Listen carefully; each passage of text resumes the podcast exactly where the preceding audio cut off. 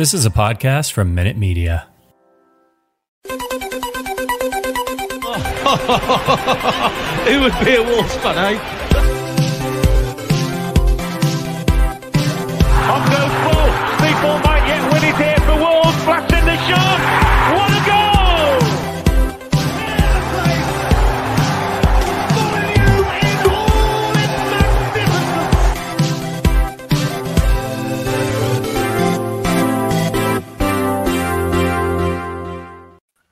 Hello, hello, hello, and welcome to today's episode of Wolves Fancast. It feels like a defeat, but it really isn't. Here to join me to break down today's draw against Newcastle, we've got Matt, we've got Stu, we've got Pricey. I dread to ask it, guys, but how we all feel on this Sunday evening? pensive. broken down. You, I'm fine. you just said breakdown. Oh well, we're gonna get right into the thick of it because I don't know about you guys, but uh, that that's ruined me bank holiday a bit, and it shouldn't do because it's a draw. But there's bigger picture stuff, there's smaller picture stuff. Um, as always, we're part of the 90 Min Football uh, Network as well. Kind of don't know where to start, to be honest, but I was filled with so much optimism at one o'clock today. Um, not just because I had a really nice Sunday uh, roast, um, but the starting lineup, um, full debut uh, for Nunes um, in the in the league, thought was great. Um, you know, starting lineup wise, fantastic. That's like the strongest lineup I've seen Wolves genuine on paper for ever. Is that, too much to say? Do you think, gents? Hmm. I was um, I was just pleased that Ait Nouri wasn't in that squad because I had uh, well, not in the eleven because I had dreams of Trippier kind of getting the better of him on the, on the opposite side and us constantly having to battle the, the ball coming in over the top and him having to defend it. So seeing you know Johnny and Semedo as the as your fullbacks is as good as it could possibly have got. Really, I think from a, from a lineup point of view. Yeah, I think Semedo, Semedo being back from the start as well made it. It just makes a huge difference because he's such a quality player, and obviously we'll get into it. I mean, he was, I thought he was absolutely immense today, anyway. But he he, he looked fit and well on um, against Derby, so, like Derby against Preston. So there was no real reason why he wouldn't start this game. But you never know, do you, with, with Bruno? So that's that was the main point for me. Just seeing Semedo back and seeing, in theory, this system is made for him.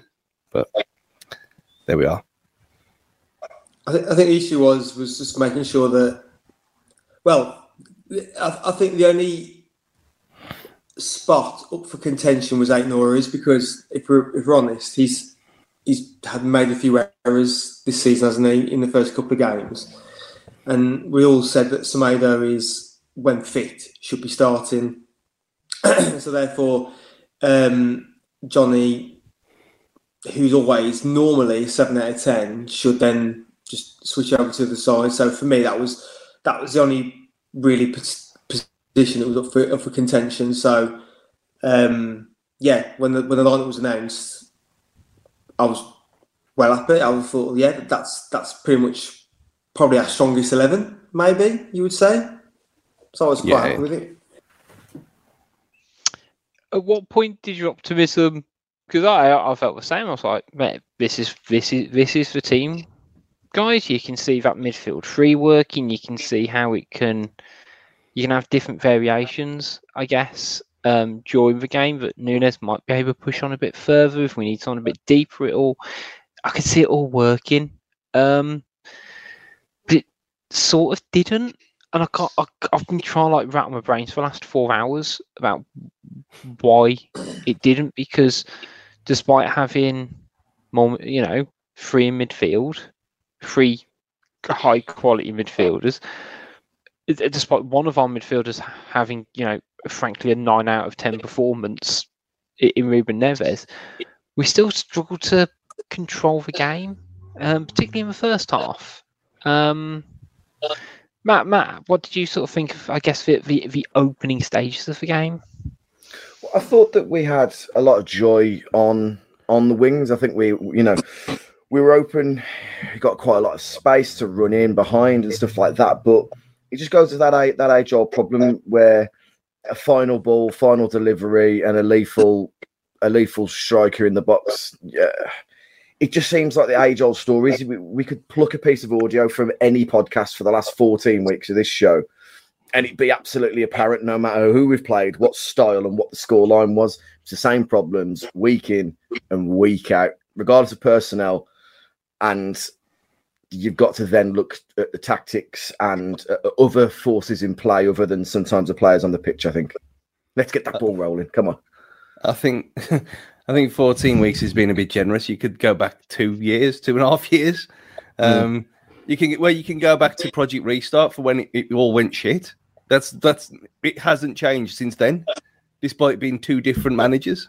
We're still as blunt as Emily. It's terrible, and nothing changes regardless of who's in charge, who's playing on the pitch. It's always shit, and in a weird way, I kind of enjoyed the first 20, 25 minutes. I thought it was a really good open game with both teams going at it. And I thought, all right, and this at least this is better than what it could have been, considering Newcastle be without their best player as well.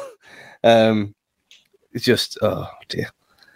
Yeah, I think I think I think that was you're trying to you're trying to think. Let, us not just kill everyone off already, but I mean, uh, lost for words really. That half, halfway through the first half is the answer, Rich. And can I just say that T-shirt that you are wearing is very. um It was the same T-shirt that Nathan Nathan Drake wore in the demo of uh, Uncharted One, or, uh, E3. Just, there you go. For for all the audio, I was going to say for all the audio listeners, I'm wearing a, I guess short sleeve baseball T-shirt. Would you call it, Stu? Yeah, with the raglan uh, maroon. Yeah, sleeves. raglan. Yeah, it's more. Yeah for the fashionistas there. Yeah. I was going to say, make sure if you are listening to it uh, on, on podcast format, do make sure to uh, check out us on YouTube and you can see what we're all wearing. So, you know, then feel free to cost of living crisis. Somebody. I need a, we need to make any extra money that we can. Any way to drive clicks. That's all I'm gonna say. Um, and, and then head over to our only the only fancast page for when I'm not wearing those clothes. um, yeah, yeah, halfway through the first half, I think it's a good summation of because it was a bit end to end, and there were points where you say like on the break we looked tidy. We had that glorious Neves pass, um, which kind of set the the mood and the tone for his performance. Um, but then it, I wouldn't say sort of blushes were spared or anything, but that Neves strike before half time was very much what the doctor, or, doctor ordered, but did it also paper over cracks a bit as well? Massively. And I mean, I, I went down at half time being quite annoyed, and everyone was all as everyone normally is with uh, going into the break leading. Um, it was we hadn't done anything apart from that that Neves wonder ball, and then the um, the decent ball in Guedes. That was it. That was all we all the creative all the creativity from the whole half. Again, against a team like that, and we got massively got out of jail by a Wonder Strike, which is what one once every five six times a year if we're lucky. The, but the same old problem was there, so it, it massively papered over the cracks. Yeah, I mean, I, I was looking at. I, I was, I was. By the way, my I took this game in from my new vantage point from the family enclosure since I have switched oh. from the oh. safe bank into the family enclosure. So I have a new view on proceedings now is all low tier side on.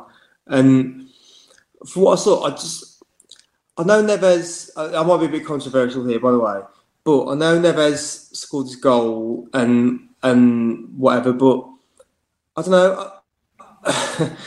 what I saw from him today, I, I, saw quite a lot of ambitious passes that didn't never came off this game. I thought he was he, he did have quite he's quite trying to play, play quite a few sort of in, in, the FIFA terms, L1 and I guess triangle through ball mm. passes. A, a, lot of them didn't seem to come off, and I just thought the the game in general was there was there's not a lot going on. It's two two quite low quality teams, really. If, if I'm honest, I mean Newcastle, yes, they've got the wealth, but when you look at the team, right, apart from I think Botman was their only summer signing that, that started in the team today. Correct. I mean, I'm willing to be corrected on that, but Dean knows. Um, but I don't know. I just thought it was a bit. It was a bit low in quality, like the, the whole the first half and the game in general. And I don't know. I, I just thought we were quite fortunate to go in at half time to be one up because we Yeah. if we, we- when you look at it, did did we carve open Newcastle much really? Given given what we had on the pitch, not not really. I thought we were a bit low on quality again. Going in and the break with what was essentially a Neves wonder strike, brilliant. But I thought on the whole, given what we got on the pitch, I just thought we were, we were a bit low on quality today. Well, low on creativity, should I say? First half. Yeah, I think um, I, I I agree with you to a degree. I, I wouldn't quite say low on quality overall. I think both teams struggled that they don't like they were without Wilson, so they lacked that additional goal threat. Wolves just don't have a goal threat, and it kind of meant that we could both teams could get up and down the pitch, and you know look threatening at points. But as soon as it came into the final third, I was never really stressing uh, particularly in the first half, and, and up until about well, to be honest, the 80th minute, 90th minute, about them scoring, because bad trust in Sá. The the defend the defense looks solid enough. I know um, Colin seems to have divided opinions a lot of, between fans today. I think I think he did fine. I don't think he Yeah. was Baffled. amazing. He got caught out that one time, but apart from that, um, I just thought he, he, again he was solid, but uh, again defensively, um, what one person who deserves a mention is Nelson Semedo, who, good grief, he put in a shift today. He did. He did. He, I mean, there was one. There was one moment in time when he, when let's call a spade a spade. He had, an, he gave away a needless yellow. At that point, I thought, well, we're in we're in bang trouble now because Saint-Maximin's going to just absolutely have him on toast, give him every opportunity for a foul and a second yellow and sending off. But even then, he, he was just immense. He was just everywhere he needed to be, a marshalling performance, and what felt like where we've been exposed so many times over the last yeah, like like Stu says, you know, eighteen months. it- felt like a safe pair of hands with him at least on that pitch, um, because he was just everywhere he needed to be. Made crunching tackles when other defenders wouldn't have. Um, he, he was he was a joy to watch today, and I think everybody can appreciate and eat a bit of humble pie for what they've said about Tomato over the last uh, you know couple of years of his tenure here.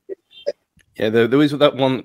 There's a couple of runs in the second half as well, where you could see he thought, well, well, if you lot are wasters are not going to do anything, I'll do it all on my own. Then and he he took took it upon himself to run with the ball, which we haven't had from a from a, a fullback with Johnny there because that's not his game. And it, just Mm. opened some. And he, even though he, he drew the foul and we had a free kick on the on the halfway line, he still opened things, opened the team up. And it's just again something different. If we had that, and if Ait Nouri hadn't been completely awful from a defensive point of view so far this season, but that's the kind of thing that we we thought we were going to get last year from the Bruno Lage system that he had at Benfica. And we, we've got we got half half of the team that can do that now.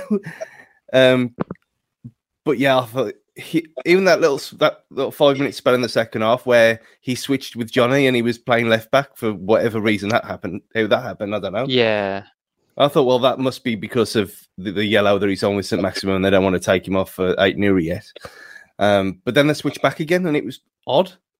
But it's, I think it says it all about about how well the defense as a whole played because he took uh, Nemesis off, and Chris Wood really didn't do anything for a change, maybe because Coady wasn't there for him to bully this time.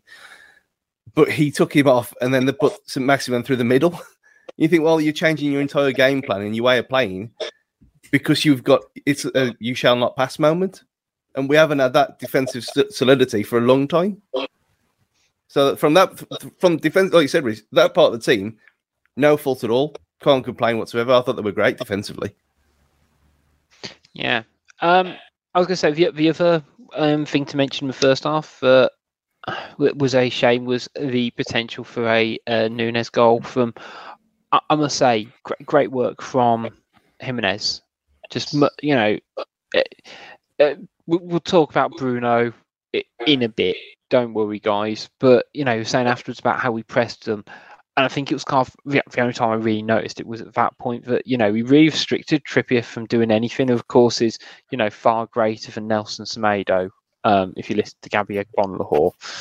Um, but you know, and then he, some, you know, Jimenez great strength, and what a ball um, to pick him out. And it was a shame because I think it, Nunes overall, I think he had a very six out of ten game, and that uh, I wasn't necessarily expecting him to set the world alight on his first couple of starts. And he showed, but he showed glimpses, and I think that was a really important one. And you sort of hope that in five, six games' time, we're scoring those chances rather than him just not quite being there overall. But I think great, great opportunity. If Den Dendoncker had played like Nunes today, he would have been lynched. and I, I don't think that's a that's a unfair that's a sensationalist comment. I just think everything that we criticised Dendoncker for, especially me, for his, his finishing and that he gets in them positions but doesn't take it. That's exactly what Nunes did today, and we didn't see any of the kind of the dribbling with the ball really that we expected from him. Um, and then it's going to take him time. Of course, it is because he's coming from a, a, below par league in terms of the Premier League, and you could see, uh, especially towards the end as well, where he had the he had the chance to put a through ball a, a, ball through at the end, and after after actually beating a couple of blokes, and he was just mm. absolutely fucked. And he should have been took off about five minutes early, but we've got no options on the bench to bring on for him. Yeah, I think him him and Guedes has mm. suffered similar in that in that manner. That uh, I, I, was comparing Guedes to like Trincao, and he's definitely that step beyond Trincao in my opinion in terms of he gets the not gets the game a bit more, but you can see he's just that bit more of a mature player. He's played a few more seasons, but he still needs that extra bit of time, as you know many players do. Um, but clearly, he's not. he's not fully up to speed yet in this team in this country. Um, but we kind of need it to click a lot quicker, as uh, Tom Green says in the YouTube comments. Bruno saying it will take the team to click by mid-November, which we kind of need it to be, you know, needed to have clicked in mid-August to be honest, you know, when the when the season starts. Personally, but well, um, mid-November is yeah. when the World Cup starts. So yeah, we'll ship. Don't worry, we'll ship them out at that point. It'll be fine. It'll be fine. Um, second half, guys. So this was an. Int- I was going to say it was my. Mike decides to bounce all the way back to you know, from Shifnal to Wednesbury to Finchfield and back again. Um, second half, I felt was quite interesting because we actually had key moments happening. Um, let's start with the Schär being saved by VAR. Um, in real time, gents, what did you think? Um, I didn't. I'll be honest. I didn't. I haven't seen the replay. I've only seen that image at the time, I thought it was just a late tackle. So I'm I'm just going on what I saw in real time for now. Um, we've seen this kind of thing where it looks sensationally bad on a still image. If but if he's got in there with any kind of force, then he's got to go. Simple as. If not, then fine. Because we've seen that in the, the opening weeks of the Premier League already. That just because it it's a high tackle doesn't necessarily mean this season that it's a red card but he didn't. Yeah. He didn't seem excessive force at the time. With the the issue is though, we're one planted foot away from a broken leg there, and it shouldn't have to take a planted foot and a broken leg for it to be realised that it's dangerous.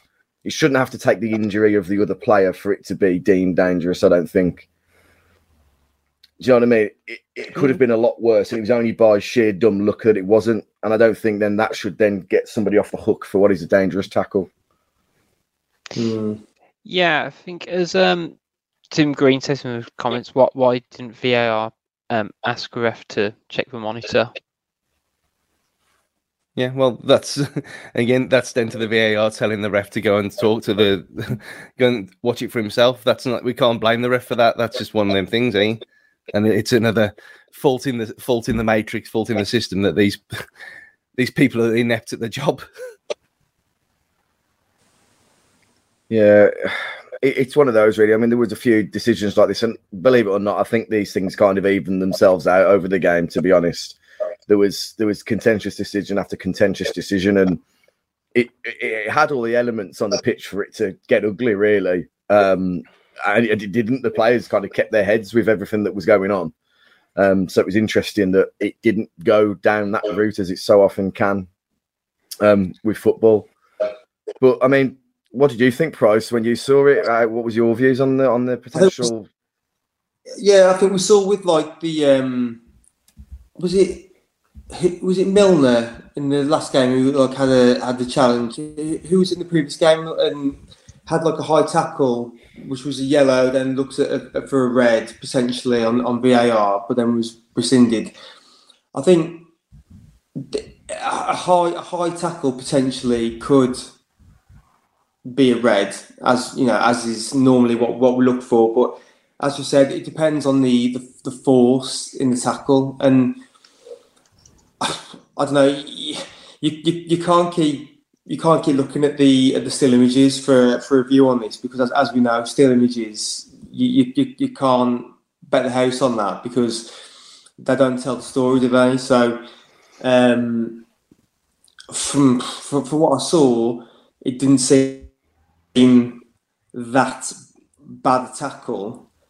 The ref has obviously gone and had a look, and and VAR well VAR's had a look and deemed it as a, a yellow as such. So I don't know. I, am comfortable with it being a yellow as, as such, but um, from that from that point on, if if I'm honest, and keen to get your guys' thoughts on this, but I just felt that like we just kind of lost control. Well, well, we, we were steadily losing control of the game from this point on. I mean, I know Bruno has said afterwards that we deserve to win, but when you look at the actual stats when it comes to the game, I, you guys can obviously say as, as, much as me, but I don't think we're anywhere near where we when it comes to controlling the game. I think no. Newcastle had two thirds possession, didn't they? I mean, we're a we're a we're a seventy five minute team at absolute best, and like I tweeted out earlier, if we're not two 0 up, going into three 0 up, we're not going to see a game out because we just don't have the energy and the engine to see a game out like that, and it's just you could feel it. You could just feel the atmosphere or lack of coming from you know f- from the Wolves home fans, and it just the ever the ever glooming smell of inevitability wafting through the air. Do you know what I mean? It was just you could just feel that it was going to happen. It shouldn't be a surprise to us, unfortunately, because they just looked fucked out well, there after like 60, 70 minutes. Look, I was going to say, gents, did you get your hopes up though when Jimenez pulled out his telescope. And I don't mean that's a euphemism. I only saw that about 10 minutes ago, so no is the answer. I haven't, I haven't that yet, actually, to be fair. I was going to say, uh, in in the days of VAR, uh, can we really? I, I, I don't think Jimenez should be pulling out these elaborate goal celebrations. Not not when just, some, just because not... there's always a chance it's going to be pulled back. Well, that one was so blatant though as well. I mean, it's not like it's it's one of them where it, oh, it randomly flicks off your shoulder blade or something. It was a bla- it was a blatant foul. I mean, I didn't even move. I mean, it was I mean, it was right in front of me. Um, so I, I just uh, like you do a bit of like an ironic cheer when like the ball, they put the ball in the net from when the when the play's dead on that kind of thing. Thinking, well, there's no way that's going to be allowed, surely and the fact that it, it was so quick as well, the, the decision, it wasn't like standing there four or five minutes watching replay after replay. He went to the screen. We know what happens when he does that anyway. It was a foul. But so Stu, doing... you, you, you're on obviously the Steve Bull upper as well. Mm. it must have looked like from where you were that the ref pointed to the centre spot as well. Uh, uh, because I know where you sit, I know what I, I know. How Mate, I was livid. I fuck, I started going. I started like giving it everything, and then and I was like, "What the hell? What is this?"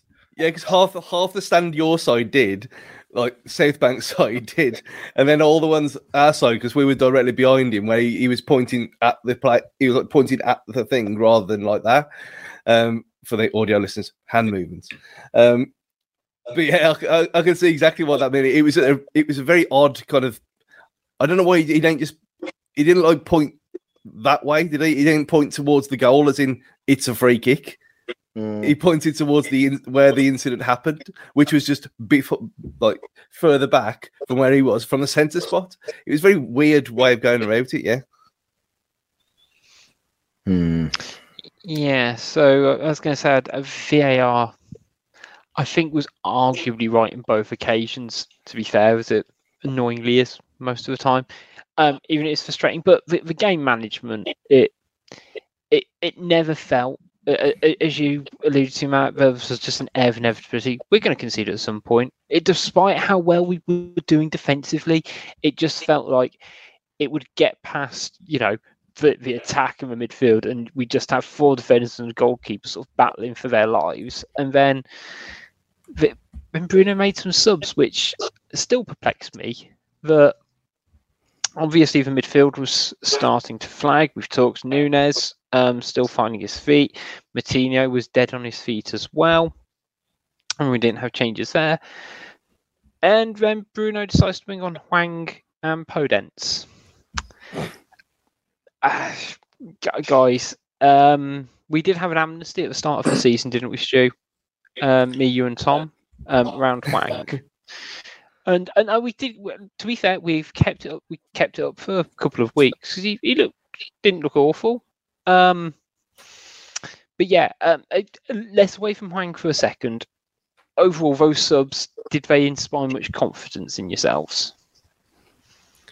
I mean, Podence doesn't inspire me in any way, in any sense of the word at all, because you know what you're going to get, and especially against a team like that, he's going to be automatically pissed off when he's coming on the pitch. So you know what he's going to do. He's going to he's going to run around, moan about things, and get involved in things that don't involve him, and that's not getting getting involved in the play, which is kind of what happened. He when he comes off the bench, he always seems frustrated, which you can understand. But you don't want that in a situation in a game management situation like we had against that Newcastle side. He just got it absolutely completely wrong. And the fact that we have five subs available, he could have rectified it. He could have hooked one of them and brought someone else on and just said, Yeah, okay, fine, I've got it wrong. Whatever. I know that it's a bad luck doing that, but when you've made such a glaring error, just just own it. Just just do something else. But Hwang, I mean, we'll get to him in a minute, but yeah, uh, I think it just again shows, even though on paper it looks a stronger bench than it did when we had children on there against Leeds, it's not really that great, to be honest. Any of them, any of the options off the bench. I mean, think, we've had a couple of comments on um, on the old YouTube channel saying, should we have put Adama on? Um, Pricey, um, how do you sort of sit with that? I mean, I obviously uh, in the uh, the Fancast WhatsApp group, I've been very vocal about my uh, my thoughts on Hwang, and uh, well, in fact, I've been vocal about it on here as well on public record on on the on, the, on these on this Fancast. You all know my thoughts on Hwang, and yes, we will get to him in a minute, but um, when it comes to subs, I mean, we we didn't make our first subs till the 83rd and 84th. I mean, you know, Howe had already uh, had already tried rectifying the situation for him as much as like just after the hour mark, and our subs were effectively just just too late. Again, I mean, the, the, we've already talked about the fact that Newcastle ended up on something like 65% possession, so that they were well in control of this game, really. Just despite what despite what Bruno might say, or anyone else on their side might say about we should have we were in control and should have won the game. The stats don't really bear out that. Just take a look, you know, st- possession, shots on and off target. We're behind on that.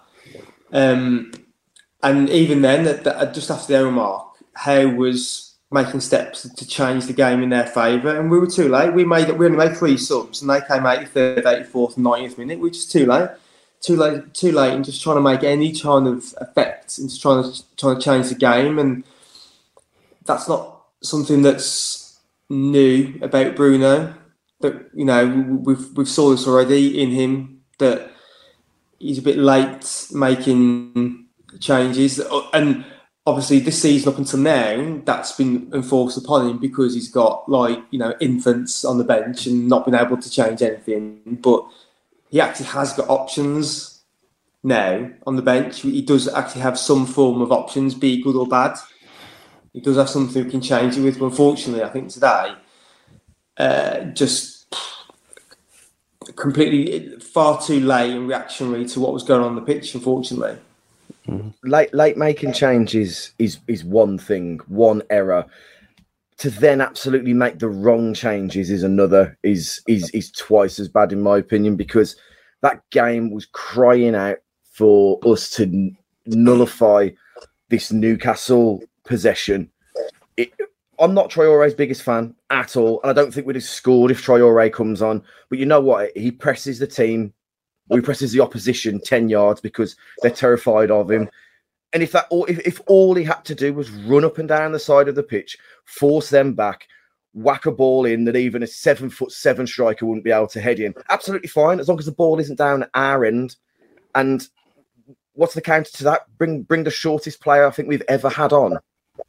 What's what's the story there? Like I just don't we've got we've got tired legs on the pitch. And again, Dendoncker isn't exactly you know, the like the sexiest, most skillful footballer in the world. But surely bringing him on earlier just to nullify a, a warm body that has an engine would have been a better than bringing Hwang on, who is one mistake away from spontaneously combusting. You know, I just don't understand it. Like it goes from it goes from naivety to negligence at the minute, and it's it's not good enough anymore. And I'm glad that people are starting to ask questions. I mean, especially after when we, we talked about that not Derby Preston game um, from midweek and how Semedo kind of blooded himself back into um, into match fitness. And us, like I said on the uh, on the previous show last week, that Traore actually had a good 25, 30 minutes in that game where he wasn't shit, and he actually looked he, left, he actually looked decent again. And for I know he, his body language, apparently, for people who are around that area, he was just standing around and not running up and down the touchline warming up. But if he's not being asked to warm up, then why would he? It's like okay, mm. but still, you are right. We we know that he's not good enough. We know he doesn't do anything. But even I, even me, was saying thinking, just get fucking Traore on, because everyone is dead. It was. I mean, we'll, I presume we'll, mm. we'll talk about the Castor issue later, but even I was sweating there, just standing there Nunes was dead, gone. You got Dendoncker who does a similar kind of job. Bring him on. Bring him on 70 minutes. It's what I don't just because we spent money on the guy, he's not he doesn't have to play every minute of every game. It's just you are you're right, it's negligence. It's it's stupid and it's negligent. Yeah, I, I completely agree. I think that, that there's just a, almost that lack of basic football balling awareness. That's what I found sort of so shocking that either you properly shut up shop, and that means you bring on Dendoncker on in the 65th minute, 70th minute. You say you take off Nunes, who's flagging at that point, and you, you just start filling in holes a little bit better, and you've got a warm body in there. Or you go for a more proactive substitution of Traore that will make them think more bringing on Podence wouldn't have made those Newcastle defenders think more about what they're having to do. Bringing on Hwang wouldn't have made them have to think more. Um, and you know, we say like this was a game which featured Dan Burn and Matt Targett, and you don't bring on Adama Traore. I find it uh, bonkers um, that we didn't. But uh, for, for, the goal itself, I mean, it yes, it, it, it, it, it's easy to make jokes about um, in in terms of Hwang's uh, uh, assist. To be honest, and it was a wonderful strike. Don't get me wrong, but my question to you is: How many rakes do you think Hwang Hee-chan steps on a day? It depends if the make he's making biscuits at the same time because that seems to kind of nullify anything bad he ever does. We need we need to have right a, a, a very serious conversation about about Hwang Hee-chan, right? Because okay, we signed him on loan. He had about what a two month, well, six week purple patch, give or take, right? When he's when he joined, right? After that, right, you can all go on. You can everyone can all go on like transfermarkt.com and or .co.uk and have a look at his stats from last season, right? He literally contributed nothing after like his six or so weeks purple patch, and genuinely? And I've said this before, both in the Fancast WhatsApp group and on these pods. Right, I've never known a footballer like Hwang Hee-chan. I've never known a footballer to have the world's worst first touch than Hwang Hee-chan. I think I could track the ball better than him, genuinely, genuinely speaking. I, I, I, really, I really, and I'm and I'm shit at football, but right, I would, I, I don't like to denigrate one of our own. I, I really don't. But if I'm being, if I'm putting it very softly, right, it's hard. It's really hard to make a case for Hwang Hee-chan being like a Premier League footballer, honestly. And this is not reactionary because he basically just gave an assist to Saint Maximin for today. Just, I, I really, I, I, struggle. I struggle to see what he offers the, the, the team at, at the moment, other, uh, other than obviously giving Bruno biscuits every day of the week for training. that seems to be all the offers. But I don't know. I mean, I, I struggle with him as a footballer just, just to see what what he what he offers. It's, it's unfortunately for him, unfortunately for Hwang, right? It's it's unfortunate for him that he's the one that instead of just hoofing it out of play, just clearing your lines and getting getting rid of the ball, right? He has just hoofed the ball in field, which is probably what you shouldn't be doing, right? Um, so Maximin scored the worldie. If we, if he tried it again now, he probably wouldn't do what he did during the game. But it's just it's just unfortunate for Hwang, the guy who has struggled to meet the standards. Right, he's the guy that's just give, you know unintentionally gifted Saint Maximin the the goal that get that brings it back to one one. But as a bigger well, picture, right, I really, I really, I, as a bigger picture, I, I just really struggle with with with Hwang and like I say, I, I don't, I really, despite all I've just said, I really struggled. I, I, don't like to denigrate one of our own, really, I don't. But I said the same last season about Trincao, and I was proved right about him. And I'm saying the same again about Hwang now. I just, I, I can't, I really struggle with him. But well, I, will tell you what, Price. I, I throw the floor open to anyone else who, who can counter my view, but I just really struggle with him. Well, I, will tell you what he gives us. He gives us hope that we can win a competition to play for a Premier League team because he looks like a competition winner at times. I hate to say it, like I, I, I cannot justify. This is the like some of the the romance that we get from signing players from like other leagues that you know I, I, just don't work in our style or anything else. I don't know. Um, I, the issue with like, listen, we as Wolves fans a, we need a scapegoat. We always need a scapegoat. Unfortunately, it's him. I don't think there's anything coming back from him now. When once he lost possession a little further up, about a few minutes on from the goal, mm-hmm. it was just pure vitriol from the crowd at this point. Like there's there's no turning back from that. It doesn't matter if he put in four, seven out of ten performances where he even assists here and there. I just think that I just think time's up now. Unfortunately, there's no get there's no getting back the, the, the court of public opinion. Sometimes, once the court of public opinion is guilty, it, it, it's all you're going to do, really. And Stu especially knows I am not a card carrying, paid up member of conspiracy club. It's not me. I don't. I don't deal in any of that mumbo jumbo. However, I hear people when they talk about, oh, we he's only playing to bring in money for the for the South, uh, the South American market, and I just think to myself, it's it's it's absolute drivel like normally, but I, I can't not think about it now because there's no there's no reason why this man gets the chances that he does. I just can't see it. I can't. Someone convince me otherwise. I'm not going mad that this isn't just some ploy for money because there's got to be other people that can do something that he that, that, he can. Do you know what I mean? Some someone talk some sense into me, please. Well, he can. He's the, the thing is, I find it really difficult with this because he's clearly in. he probably can barely speak it. We haven't heard anything from him. Like from the looks of things, he doesn't really speak that English that well. But that doesn't excuse how bad he is.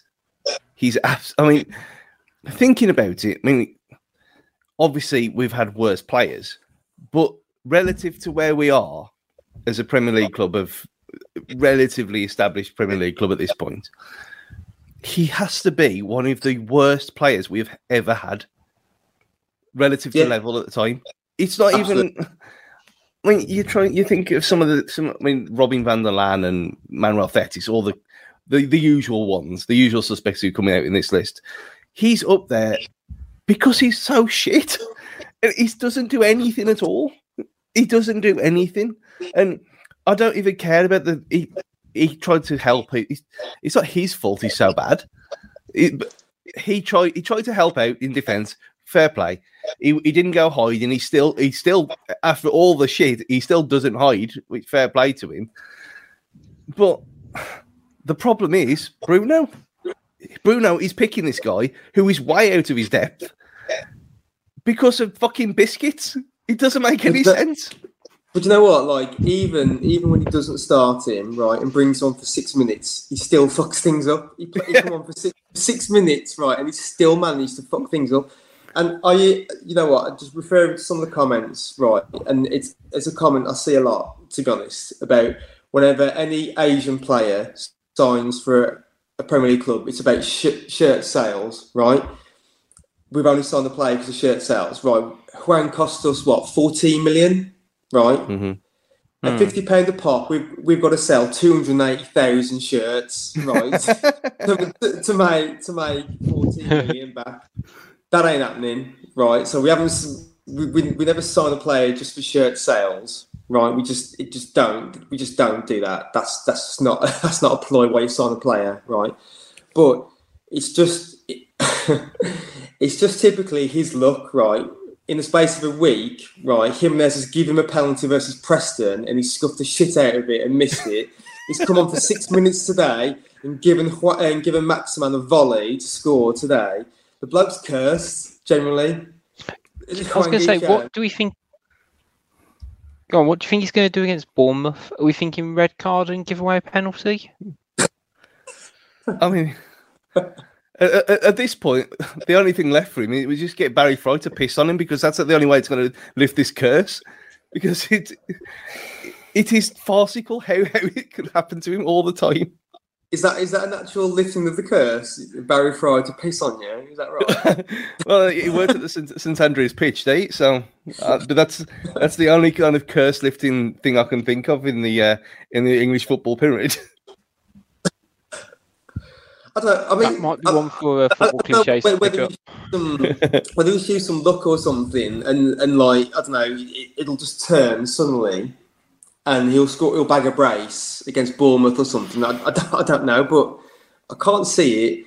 I just like I say, like I say. I mean, I'll put on record on and on this on this podcast about my thoughts on him. I'm, I'm, I'm not, I'm not alone with it either. We're, we're all, I think, we're all kind of on the same wavelength when it comes when it comes to Hwang and the fact that what uh, what is he actually offering us? Because I don't think any of us four on this pod, any of us on the whole fancast chat, any of us who listen and watch the fancast, I'd invite the comments to come in. What does he What does he actually offer the team? Because I don't know. I think I, I just think we're all struggling.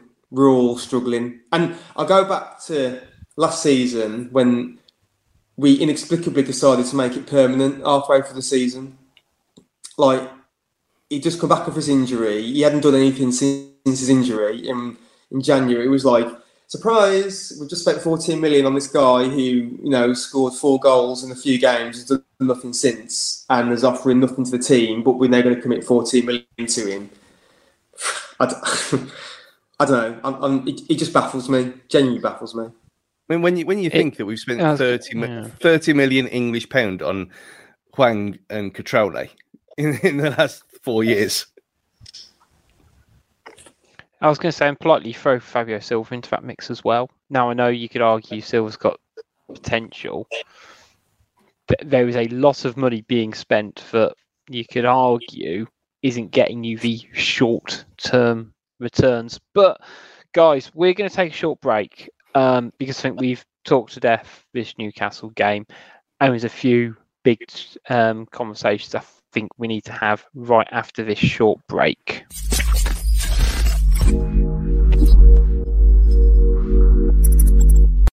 Hi, it's Rich. Hi, it's Richard from Wolf's Fancast here. Just interrupting today's show before we get back to some questionable opinions and opinionated questions. To talk to you a little bit about our sponsors, Pixel Yeti Media. They are a design agency that put you and your business first, from web design, logo and branding design, and marketing. If you have any marketing needs, get in touch with them to find out how they can help you get it right. They are over at pixelyetimedia.com com. Now let's get back to a show where we can give you some really forced wordplay, niche cultural references, and maybe even a bit of football talk.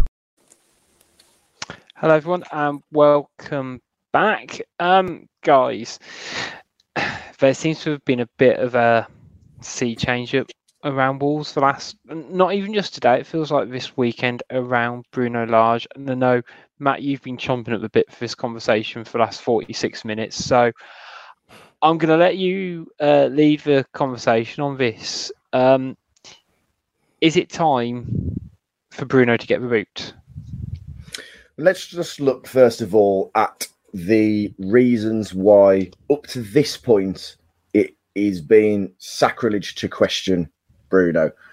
He's not had a full preseason, was a good one. He's had that now. He's not had the players that he wanted to bring in. He's got that now. Um, and then there's been some key injuries to key players who have come back now. And we've sh- we've brought in players to positions that we need. Not all, but that we need. And those have all been reasonable things to not put the blame on the manager and to question other people around the club. But when you look at some of the tactical decisions that were made today, and then you think back and look at other other ones such as that, and the pressure's on now because he's got his players that he wants. It's making a really difficult case to go forward with the man for the remainder of the season. Bearing in mind other teams that you traditionally would expect to really suffer so far this season look like they've upped their gears and they're already looking like they're miles ahead of the pace than us. A bad result against Bournemouth, and I mean a bad result is anything other than a decisive win and he's got to go, Frankie. I, I, I, hate to be Bruno out. I really do. I've been I've been a proper proper defender of him, saying he's not been. We've been unfairly. You know, he's he's he's still like dragging the ghost of Nuno behind him and everything else. But he's creating his own problems now. It's different when there were problems that he's had to deal with. But he's creating these problems himself now, and the the tide turning very very quickly, far too quickly for my liking. But it's it's it's becoming untenable. Can I just say as well? Um, I won't name the the bookmaker because other bookmakers are available, but um, Bruno Lage is currently fourteen to one to get the to be the next manager to leave if that's where you uh, you think it's going. Um, I'm going to shout out uh, a friend of mine, Knocker, uh, he's long since said on uh, another one of my uh, WhatsApp chat groups that Bruno is on far, far, far from concrete ground.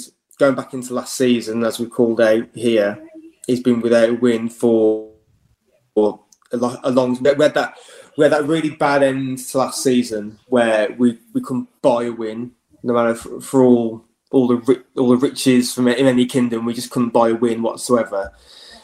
Um, unfortunately, it's it's carried on into this season.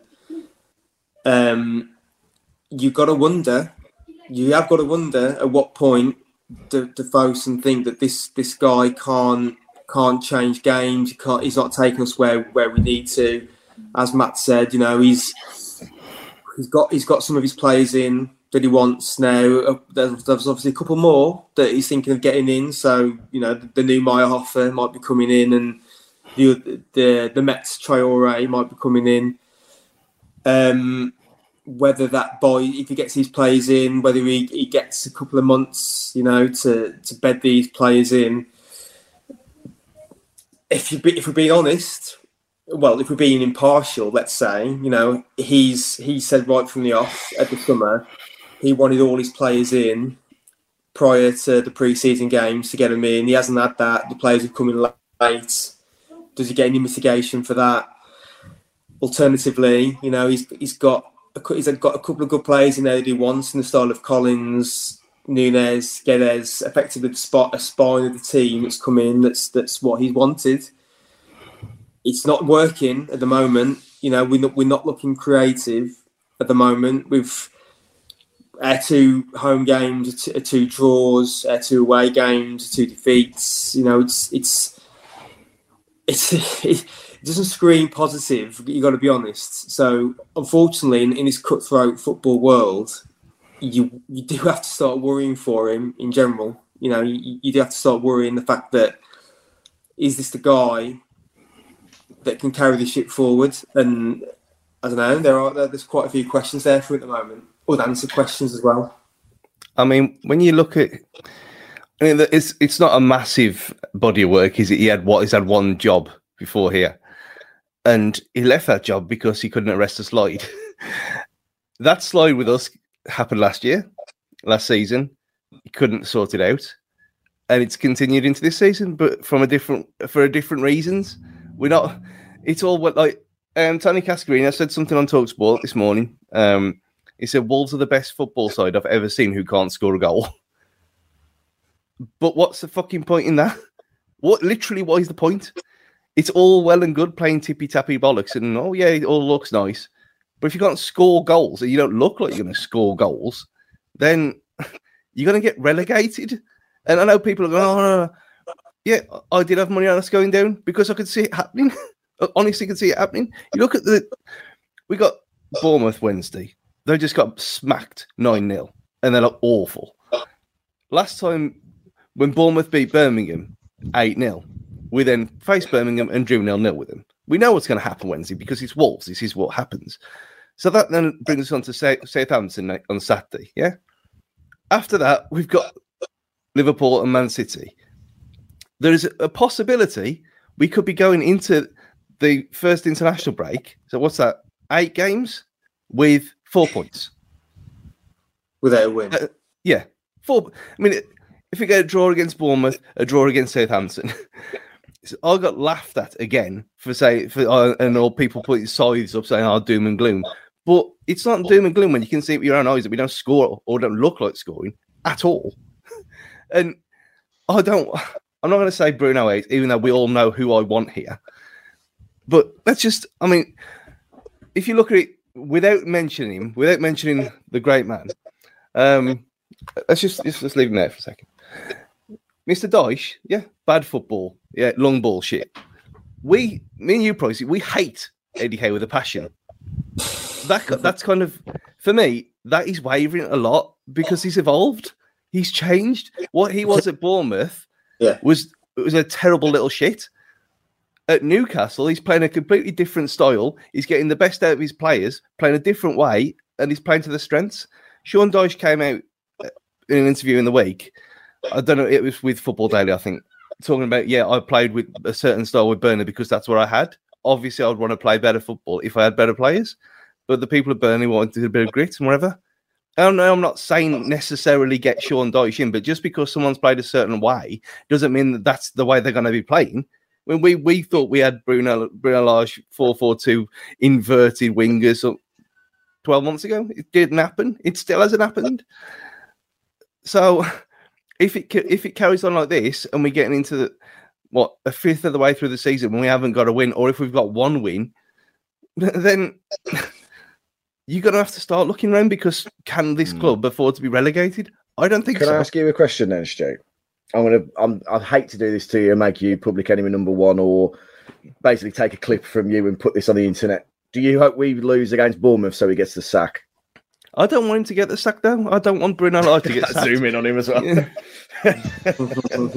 I'll get one more. Let's, you, we got to clip this out then. Okay. I do not want Bruno Lage to get sacked. I don't want him to get sacked. I want him to be a success because I like the, I like how he speaks. I like the way he does things. But you can't keep playing tippy tappy football without an end, pro- without result. The, the the reason we watch football is to be entertained, but to win games. If we get getting entertained and losing every week or drawing and not not getting anywhere, then what's the point? I mean, today we were pegged back more than Prince William. It was fucking ridiculous. And why? Look at that midfield that Newcastle had compared to our midfield. There was no reason for it. And if he can't arrest the slide in games and as a season overall, questions have to be asked. Nicely put. Annoyingly I mean, well like, put. apart from, you know, You look, you look, you look yeah, them, look, it- it's so look- nearly look perfect. Uh, Yeah, so you, you so you look at that midfield, as you say. So we've got Neves, Moutinho, Nunes against Joelinton, Sean Longstaff, and Joe Willock. I know. Maybe we are- Gabby- Maybe Gabby was right. No, no, don't give me any. Please don't give me any credit for that abomination. No, you can't. You can't give me any credit for that abomination of a clip. Don't, don't, don't do that. Don't do that.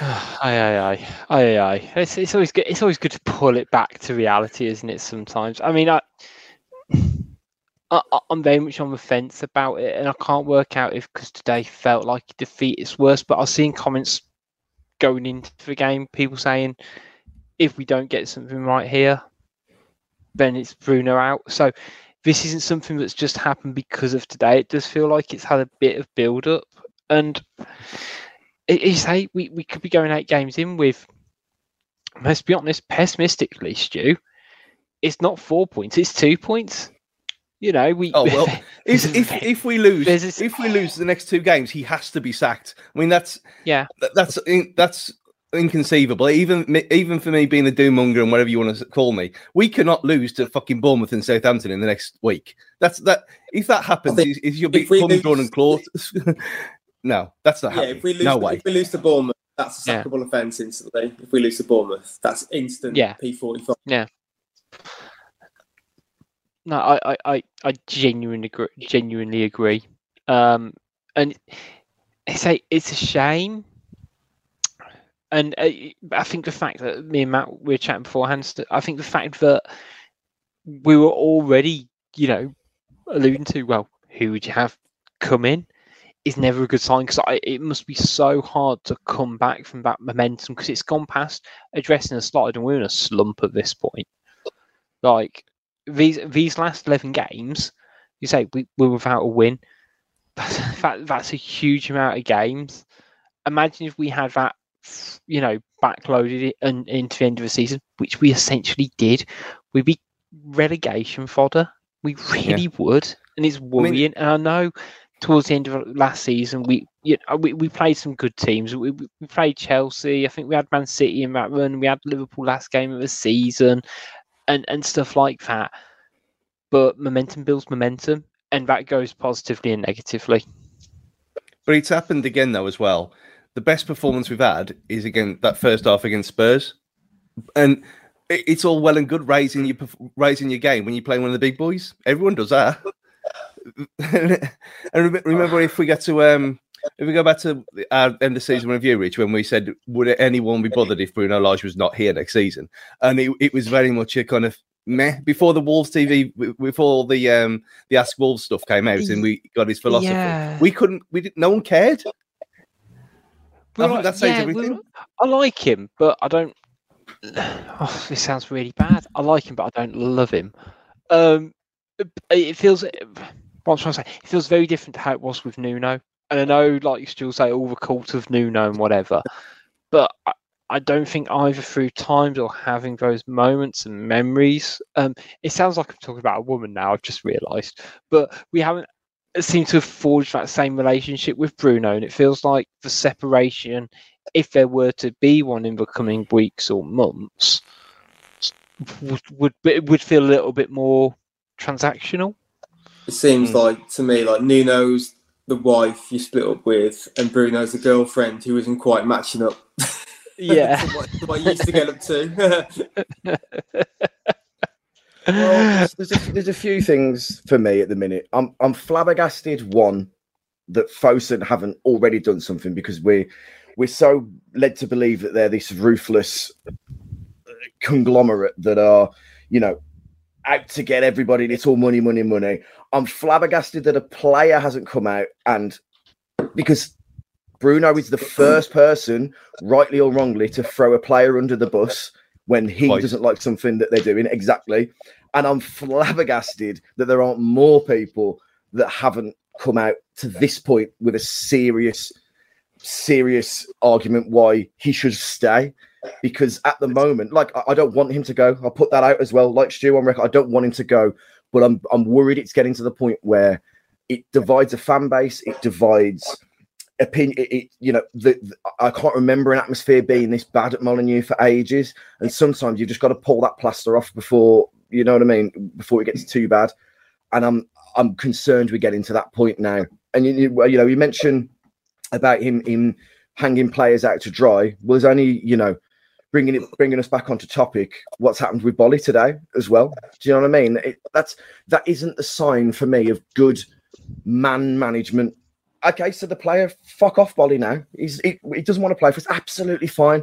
Keep your dirty laundry in the basket. Do you know what I mean? Mhm. Don't don't. It's, it's not there for everybody to see. It's everything's so disruptive at the moment. It feels like, and it's just one more thing, one more negativity around the club, which is just compiling, compiling, and it will it will eventually get too much. I've got I've got to worry. Yeah, You for, know for those, If- I was going to say, for, we sorry, for those who aren't in the loop, basically the Willy Boly news that um, Bruno Lage confirmed in a press conference is that Willy Boly was supposed to be in the squad today, and he well was not on the suspension. Apparently, he just didn't turn up to Molineux. Um, as I think some, it might have been Dan in in our group chat went, don't they all go from the hotel together? So is he like sta has he stayed at the Novotel or the Mount or wherever they stay?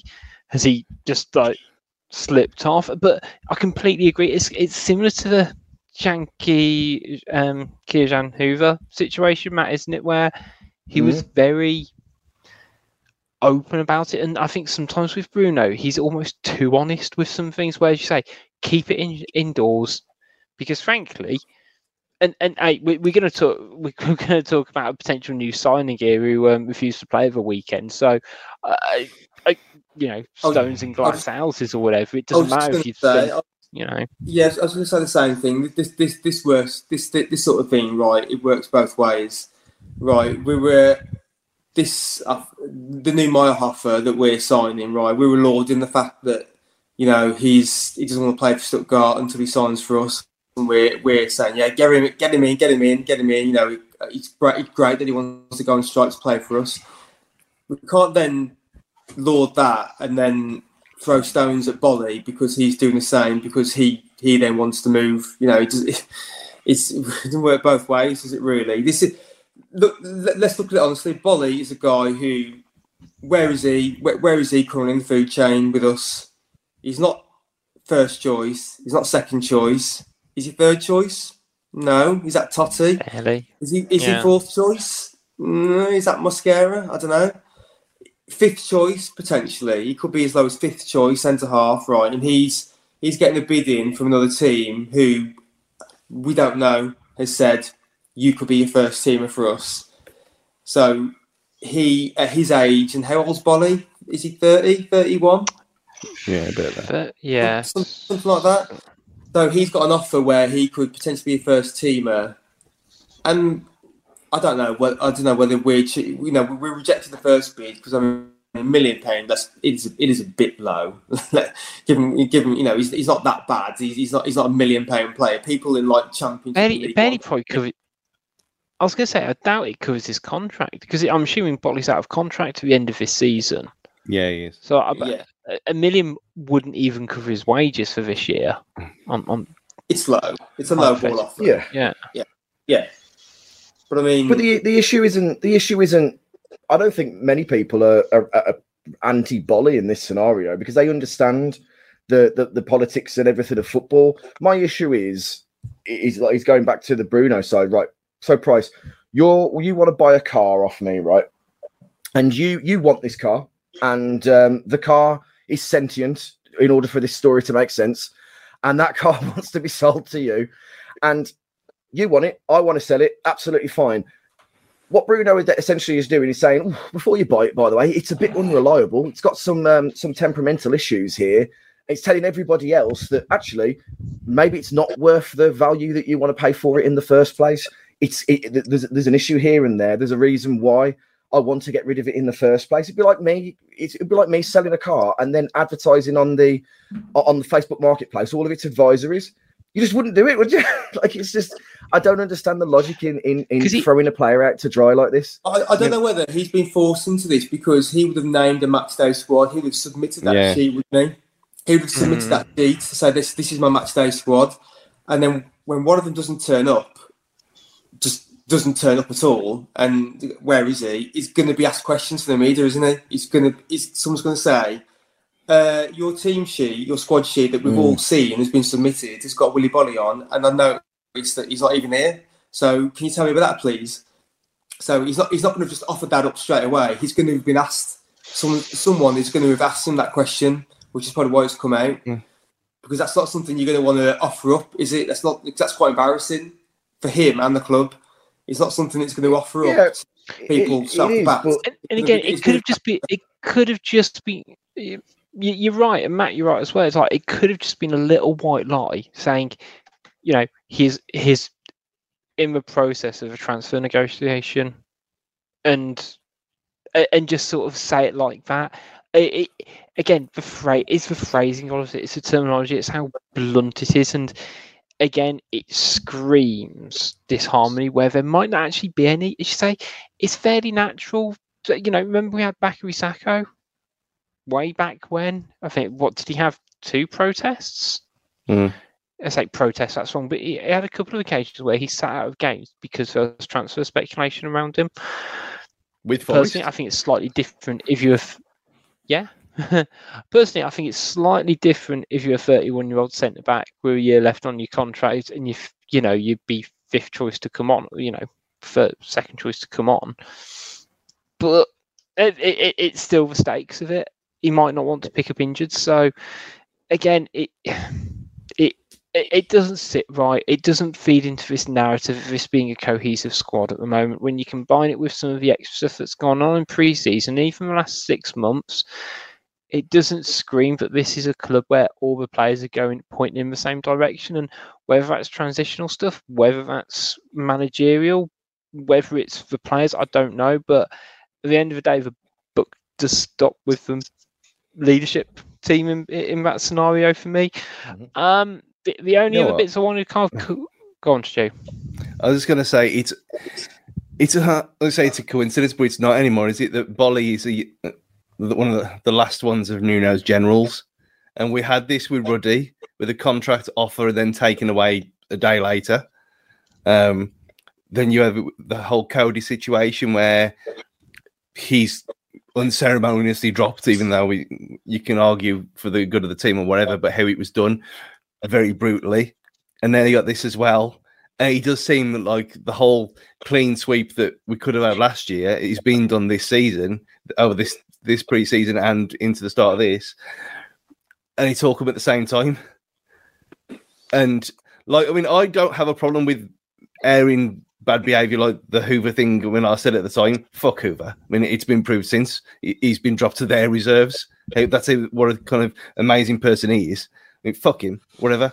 But doing this, I think Price is right. He's probably he's probably like he has been kind of nailed into a corner with this one because they would have asked him about it. I mean, you could say, well, why would he name someone on the, team sheet when he's not in the building?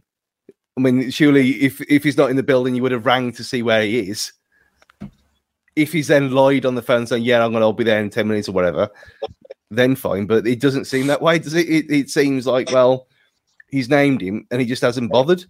Which the whole my offer two not bothering, not playing first up got pissed me off as well. I, just the whole thing. I mean, I know football's morally bankrupt anyway, but it seems to go against our no dickheads policy, really, doesn't it? So I don't know, a bit uneasy. Yeah, I think um, Sasa being on Yeah. Um, I think the one I find most interesting about Sasa name I won't try and pronounce. Um, It's Kalinic. It's not. Stuttgart striker. I was I'm, I'm, Stu, you've seen my production today. we're we're gonna keep it short and simple. um, but it feels like we're still, you know, the, the latest I've heard is our, is our bid's been about 15 million, and that's nowhere near Stuttgart's valuation of him. So it'll be interesting to see if we, you know, what add on an extra 33% or something like that. I think they're looking for 20 to 25 million. And again, it's either just do it or don't. Like it, it, it doesn't make a huge difference at the end of the day for a club like us. And um, yeah, I, I, I guess first and foremost is we've kind of talked about whether you know we think he's whether the, the I guess the moral implications of not playing for a club whilst you're on contract. Um, because I mean, trying to work out, Stu, how, how would your manager feel if you just didn't rock up for a shift? Um, and, and I think we all know what the answer would be. Um, but in, in terms of, I guess, incomings and outgoings, we've got a few days left of a transfer window, of course. Do we actually see any proper movements happening, or do we think we're going to walls it up? I think that the I'll tell you what's really balled my piss this weekend. Um, is the tell me, sheer tell me. I'll tell I'll tell you, Rich. The sheer arrogance that a that, that, that a your- or someone else can swoop in and just pluck someone like a Neves out of our squad just because they now need a midfielder that they haven't identified that they needed for however long the transfer window has been open, and then everybody else goes, yeah, we, I, I, th- I think he's going to go. I think I think we will sign him, and then then Arsenal can bring and Satan swoop in and pluck Neto out as well. I just like the arrogance of some of these big clubs really annoys me. That, that, like, but the, the, the, there's a slight thought in the back of my mind that wouldn't put it past um, our recruitment team to just go, that's a that's a tasty piece of pie we can we can make on this player, but uh, that's it's it's annoying me that like the, the whole Liverpool and Arsenal Photoshop brigade that have been out in full force have, have got to me over the last couple of days. I'm, they, they have triggered me a little bit. Can I, ask, can I ask a question? Right. If Arsenal or whoever come in with 50, 60 million for Neto, right, would you take that? Serious? Neto Neto Yes, is because- Neto is different to Neves. Net, Neto is a one where you, you're not going to replace him that window. So you've got to ask yourself, can we can we do without Pedro Neto for six months? And the answer is yes, we probably could get by. With But two months of them, with- two months of them not even playing. Remember, well, a month and a half. but we couldn't Yeah. we couldn't we couldn't do with we, we couldn't do without um we couldn't do without Neves for for, for any length of time. One in one injury away from disaster if Neto gets uh, if Neves gets injured. I was gonna say because like Neto, right? He's had it, has he been the same since his injury? And if, if someone's going to come in, this is a controversial opinion, so I'm open to challenge on this. But I was having this discussion uh, post match, and you think really, given the money that's on offer, right? Is he that value, and is he really? I feel I feel bad for this opening question, but is he is he as cracked up as we think he is, Neto? Really, is No. he as world class as we think he is? And is the money on offer like Morgan Gibbs White silly money and and something we should potentially look at? You know, I said last week that if they offered 40 million, I'd snap their hands off. I couldn't care less if any of them were fucked off. All of them, just sell them all. It, the- the only one is Liquidate the club. Yeah. Neves is the only one. You don't sell Neves, do you? You don't sell Neves. That's silly. We we're not going to replace him with what a week left. We're not going to replace Neves with a week left. He can't go. It's it's worth more to us if he wants to run his contract down for the next two years and get nothing for him then than selling for 50, 60, 70, whatever money you want to pluck at the air. Neto, on the other hand, if Arsenal want to give us 40 million for him, yeah, fine, whatever. He doesn't score and he doesn't assist. He's not been the same player since he came back from injury. Cash him while we can. This, this is what I was thinking, but I don't know, it is, don't know if that's, this is some sort of controversial opinion Yeah. or or not. It is, but I think it's shared. And you know, like uh, a to be fair, I think the Morgan Gibbs White transfers kind of thrown a lot of things into flux around transfer fees around Wolves just because it was bonkers. But Wolves' price for selling players has has now been shown. We sell players for forty million. So long as we haven't bought them in for, you know, Wolves like to buy players traditionally, and by and large, apart from the market, a couple of marquees, we like to buy players between fifteen and twenty million. Our market fee is hundred percent. We like to sell them for forty million, thirty-five to forty. Boom. That's I what mean, we if you- like to do. So You look at it. you know what? Sorry, Same with Neto. He hasn't reached that. I was going to say that zenith. He hasn't reached that level where you go, crap. He, you know, we, the clubs need to pay that extra twenty million for him yet.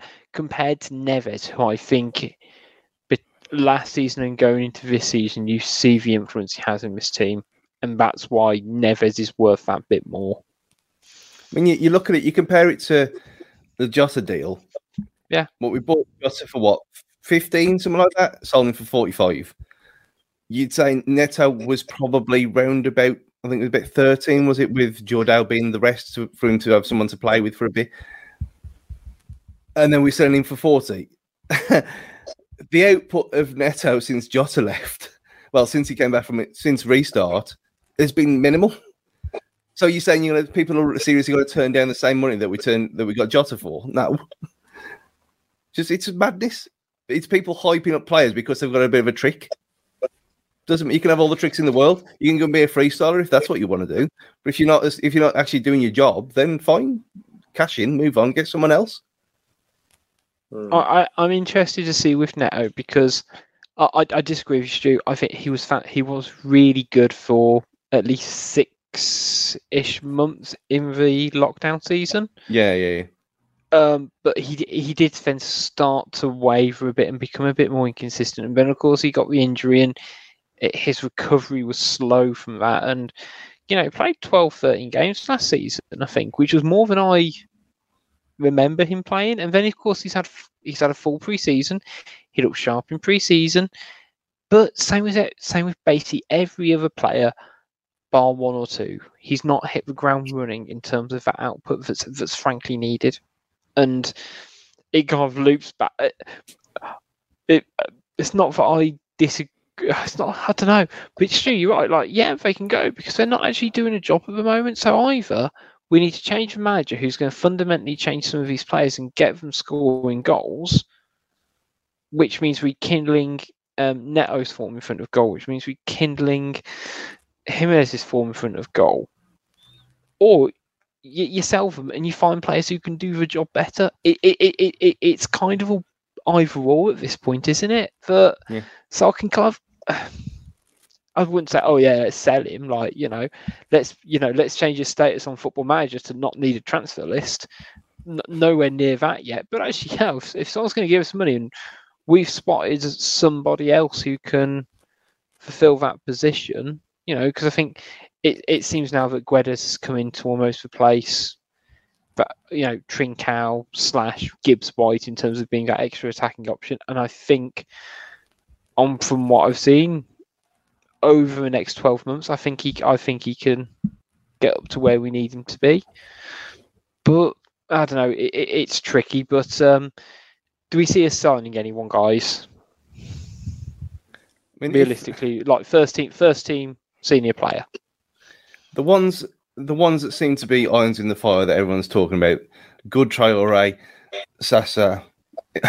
If them if them two come in and we get a traditional donation to grasshoppers in whatever way, whatever term, I'd kind of grudgingly begrudgingly accept that, even though we do need a bit more. But that'll be a that'll cover us till now. That'll cover us till Boxing Day and that's kind of all you really need. We're not going to get we're not going to get into European competition next season, are we? Not a chance in hell. So I think cementing our kind of place in that eighth to fourteenth spot where we're going to be kind of living now. I think that's the priority, and I think them, them two players have got every chance of doing that.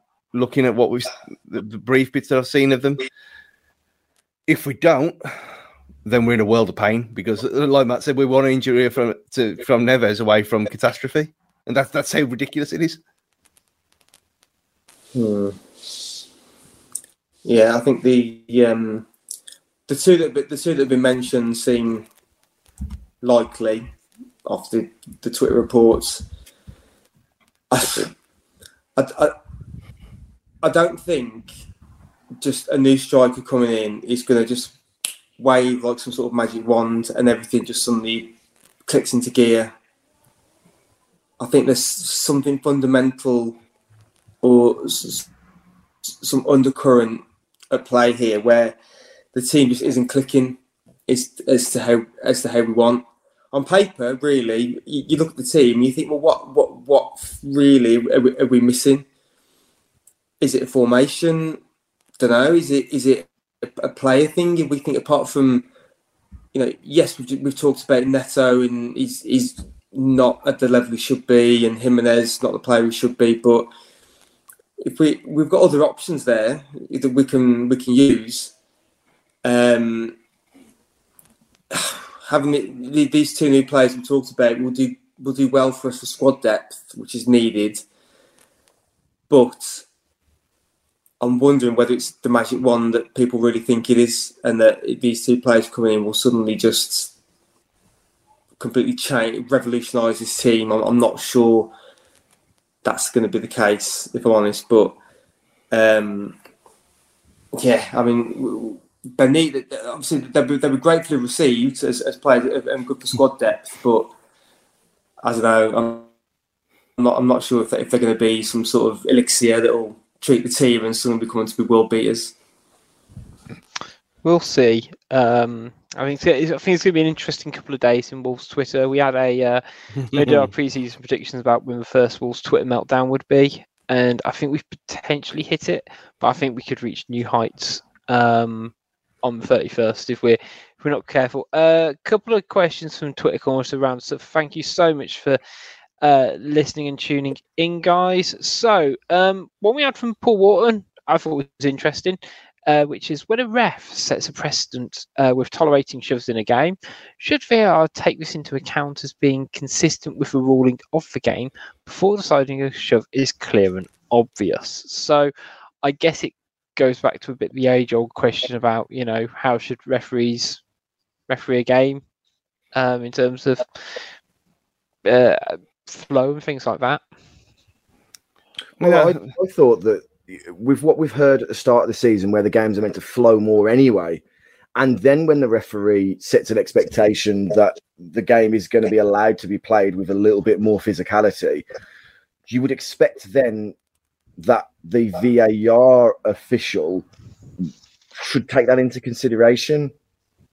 You would expect that because it's only it's only clear and obvious if it's against what the referee is already blowing or you know if he's if he's pushed if he's run 10 yards and pushed him over it's a little different to what is a physical a battle at which the referee has been happy to give all game you know to, to, to let run. So i do think that the the officials in it stockley park or wherever it is have got to take this into consideration but uh, stu will tell me otherwise because he knows the rules better than i do I, I know what it means, um, but there is a bit of a difference between a, a bit of rough and tumble and a, and a clear fell that leads to a goal. so you can't you can't fell someone like that, even if you've had a, a, good physical game, which is much better this season than it was last year. I mean, we all like this way. Um, you can't. That cannot stand in any in any world. That goal cannot stand from that that fell happening. It just can't. It's, it's ridiculous.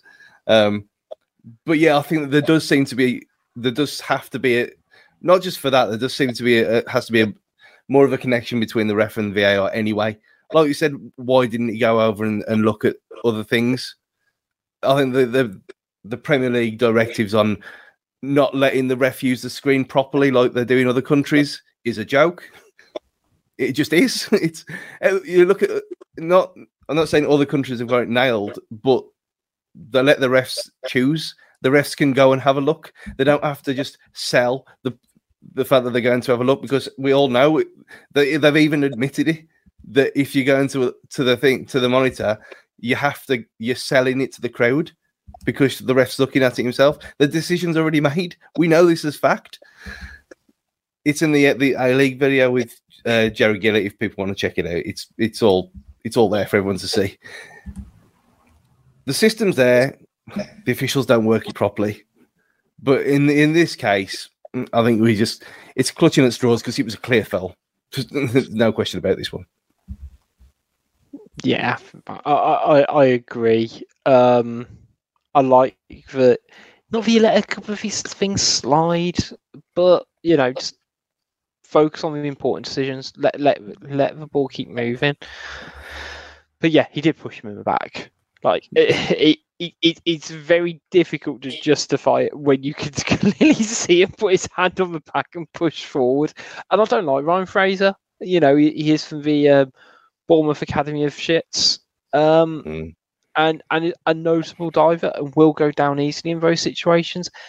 And I think that's so that's what annoys me is he didn't need to make that foul. Neto's a good enough player to have probably robbed the ball off him afterwards. He didn't need to foul him, but he- here we go. Um, we're going to call full time on today's pod, guys. Thank you so much for listening. Um, as always, um, big shouts out to Pixel Yeti Media and 90 Min um, for all your support. Uh, make sure you follow us at Wolves Fancast on Twitter, Facebook, and Instagram, We have lots of stuff happening this week. Of course, we've got the um, Bournemouth game um, happening midweek as well. I mean, we, we've barely even covered that, guys, um, because I think we're kind of so focused on on today. But um, we'll be back to review that game, of course, and also talk about the uh, deadline day transfers as well. Until next time, though, it's goodbye from Matt. Peace, everybody. Look after yourselves. It's goodbye from Pricey. Keep the faith. It's goodbye from Stu. Goodbye, everyone. And it's goodbye from me. See you next time. What's so special about Hero Bread's soft, fluffy, and delicious breads, buns, and tortillas? Hero Bread serves up 0 to 1 grams of net carbs, 5 to 11 grams of protein, and high fiber in every delicious serving. Made with natural ingredients, Hero Bread supports gut health, promotes weight management, and helps maintain blood sugar. Hero also drops other limited edition ultra low net carb goodies like rich flaky croissants and buttery brioche slider rolls. Head to hero.co to shop today.